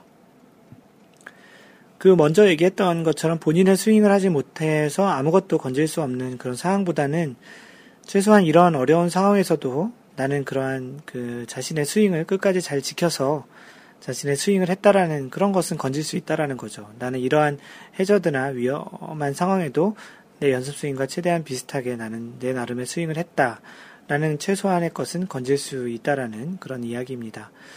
게다가 이러한 샷이 물을 잘 넘어가서 원하는 거리와 위치에 떨어진다면 다음번에 또 비슷한 상황에서는 더 자신감이 생길 수 있는 그런 굉장히 좋은 경험이 될 수 있을 거라 생각합니다. 똑같은 골프장을 바라보지만 자신의 실력과 마음가짐에 따라 그 골프장은 천차만별로 보일 수 있는 것 같습니다. 같은 골프장을 가더라도 컨디션이 좋은 날은 뭐 야구에서는 뭐 공이 굉장히 커 보인다라는 그런 얘기도 있고 농구에서도 그 골대가 굉장히 넓어 보이고 축구에서도 그 골대가 굉장히 넓어 보이는 그런 것처럼 자신의 실력과 마음가짐에 따라서 어떠한 상황은 약간 달리 보이는 게 어떠한 스포츠에도 다 있는 것 같습니다. 어떤 상황에서도 자신만의 스윙을 잘 유지하는 그런 습관, 어떻게 보면은 상황을 잘 받아들이는 그런 습관을 갖게 된다면 어느새 실력이 늘어나 있는 자신을 발견할 수 있을 거라고 마인드 골프는 굳게 믿습니다. 네, 이것으로서 마인드 골프가 준비한 그 본 내용을 마무리하도록 하겠고요. 오늘은 전반적으로 좀 내용이 좀 길었는데요. 마인드 골프의 글은 마인드골프.net 블로그에 와서 보실 수 있고요. 마인드 골프와 소통하실 수, 수 있는데 페이스북은 facebook.com slash mindgolf 또는 트위터는 트위터에서 이제 at mindgolfer 골뱅이 mindgolfer m-i-n-d-g-o-l-f-e-r 해주시면 되고요. 팔로우 하시면 됩니다. 카페는 네이버에서 마인드골프 카페 또는 카페.네이버.com slash mindgolfer m-i-n-d-g-o-l-f-e-r로 오셔서 가입해 주시면 됩니다. 이메일은 mentor at mindgolf.net입니다. mentor at mindgolf.net입니다. 예, 방송이 길다 보니까 마인드골프가 그 목소리가 좀 약간 그 허스키해진 것 같기도 한데요. 언제나 얘기 드리는 것처럼 항상 배려하는 골프 하시고요. 이상 마인드골프였습니다. 제 2라운드 27번째 샷에서 만나요. Don't worry, just play mind golf. Bye!